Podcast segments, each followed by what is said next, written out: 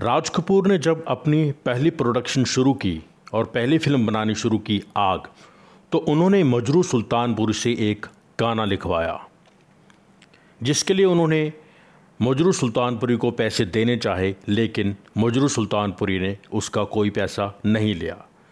उन दिनों एक गाना लिखने की फ़ीस ढाई सौ रुपये थी, जो कि उस वक्त बहुत ज़्यादा थी।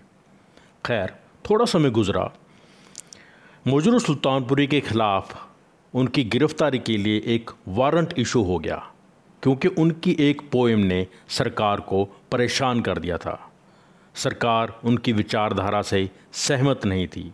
उन्हें माफ़ी मांगने के लिए कहा गया, लेकिन मजरू सुल्तानपुरी ने माफ़ी मांगने से साफ़ इनकार कर दिया। गिरफ़्तार होने से पहले, कुछ दो तीन महीने के वक्फे में राज कपूर मजरू सुल्तानपुरी से मिले। उन्होंने मजरू को कहा कि मुझे एक गाना चाहिए। मजरू सुल्तानपुरी ने उनके लिए एक गाना लिखा, जिसके राज कपूर ने उन्हें एक हज़ार रुपये दिए, जो कि उस ज़माने में बहुत ज़्यादा थे। मजरू सुल्तानपुरी समझ गए थे कि राज कपूर उनकी मदद करना चाहते हैं।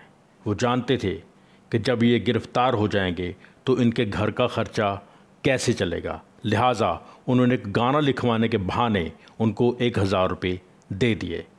वो गाना था, दुनिया बनाने वाले, क्या तेरे मन में समाई, काहे को दुनिया बनाई? ये गाना उस किस्से से कई साल बाद तीसरी कसम फ़िल्म में इस्तेमाल किया गया। इस तरह से राज कपूर की बहुत इज़्ज़त करते हुए मजरू साहब उन्हें हमेशा याद करते थे।